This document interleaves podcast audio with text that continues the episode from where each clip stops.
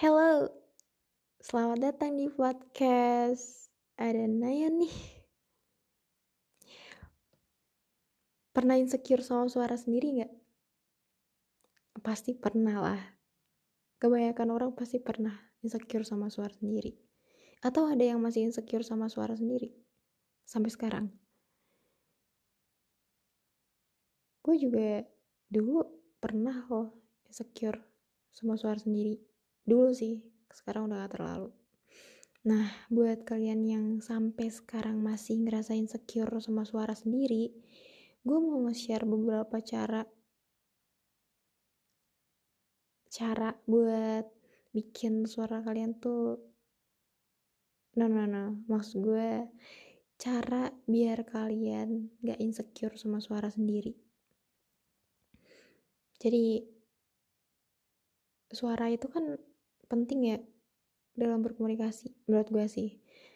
Nah apa namanya bahkan didengar atau enggaknya omongan kita tuh dipengaruhi sama suara kita gitu. Contoh gini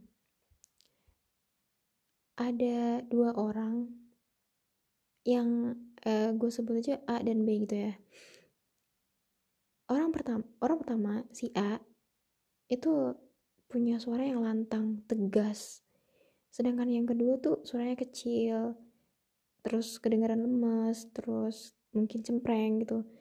Suara cempreng kan agak kurang-kurang enak didengar ya.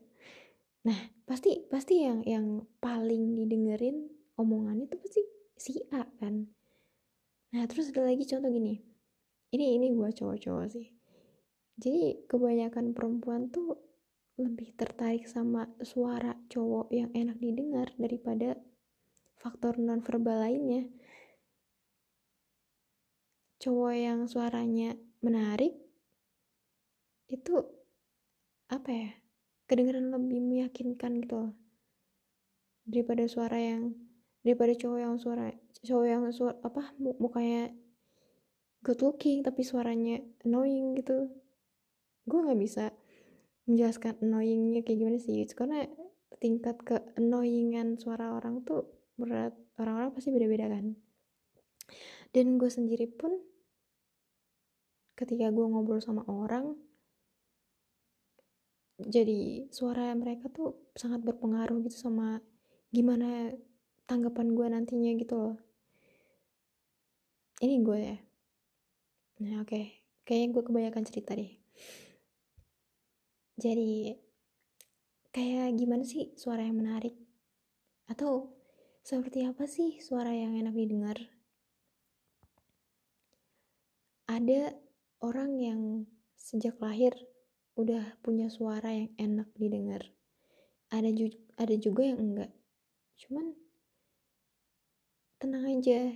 Jadi buat orang-orang yang ngerasa tidak mempunyai suara yang enak didengar atau menarik. Kita tuh bisa loh bikin suara kita tuh enak didengar dengan cara rajin latihan. Nah sekarang gue mau nge-share beberapa cara supaya suara kita tuh enak didengar. Ini bersumber dari sebuah buku yang belakangan baru selesai gue baca. Buku karya Oh Suhyang yang berjudul bicara itu ada seninya kayaknya Oh Suhyang ini udah gak asing sih buat kalian. Mungkin ya yang yang suka baca buku pasti tahu lagu uh, apa namanya? Lagu lagi. Sorry. Karya buku karya Oh Suhyang ini ada beberapa kan. Nah ini gue baca yang bicara itu ada seninya ada di satu satu bab dalam buku itu yang ngasih tahu tiga cara membentuk suara. Oke, gue gak mau kelamaan deh. Yang pertama itu vokalisasi. Nah, vokalisasi ini cara kita buat apa? Melatih suara, melatih vokalisasi. Itu ada tiga, ada tiga cara kita tuh cukup mengeluarkan bunyi em, a, dan o.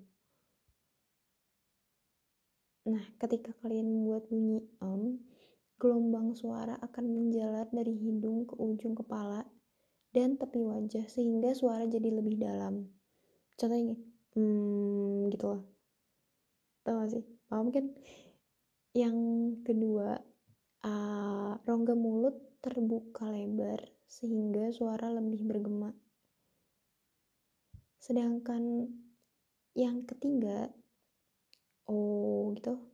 Hal itu membuat pergerakan rahang sehingga artikulasi lebih fleksibel.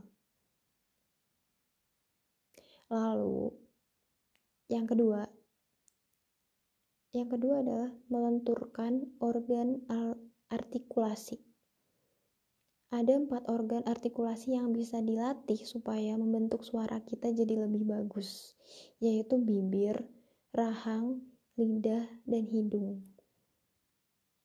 Yang pertama bibir. Kalau misalnya kita mau ngelatih bibir kita kita cukup ini ngulang kata-kata mabata mabata misal kayak mungkin hmm, 30 kali 30 kali kayaknya cukup deh. Tapi setiap hari gitu. Terus rahang tanada. Kalau lidah lalilu kalau hidung hong kong song. Terus yang ketiga, alias terakhir, bernapas ala Choi Bul Am. Choi Bul Am itu kalau kalian nggak tahu ya, dia tuh seorang aktor dari Korea Selatan dan juga seorang profesor. Napas diperlukan untuk menghasilkan suara yang bergema. Cara yang terakhir adalah mengeluarkan suara pa pa ini loh PHA gitu. Pa pa pa kalau bisa ngeluarin kata pa gitu sampai tersenyum. Itu tuh bagus banget buat ngelatih organ pernapasan kita kenapa bisa kayak gitu karena ketika kita mengeluarkan suara pa diafragma akan terbuka lebar dan napas menjadi lebih dalam Nah, udah cukup segitu. Jadi bisa disimpulkan tiga cara membentuk suara jadi lebih bagus, menarik, jelas, dan bergema yaitu vokalisasi, artikulasi, dan pernapasan. Nah, kalau misalkan mungkin kurang jelas ya, kalau kalian ngerasa kok kayak kurang masih masih kurang jelas gitu, kalian bisa DM gue di Instagram biar gue tahu kesalahan gue di mana. Dan mungkin kalau misalnya kurang jelas nanti gue bisa perjelas lagi. Ya maklum ini ini pertama kali gue bikin podcast. Jadi buat siapa pun yang denger podcast ini gue appreciate banget. Terima kasih. Dan feel free to hit my DM. I'll be happy. Oh ya, mungkin ke depannya gue bakal ngulik buku itu lagi. Soalnya di situ kan yang dibahas tuh banyak ya. Jadi mungkin ada lagi sih. Atau gue masih mikir yang jelas gue nggak mau bahas yang berat-berat soalnya apa ya gue berharap ketika orang mendengar suara gue tuh dia itu bisa bikin mood mereka balik gitu semoga ya. Oke okay. okay, udah segini aja. Terima kasih sudah mendengarkan. See ya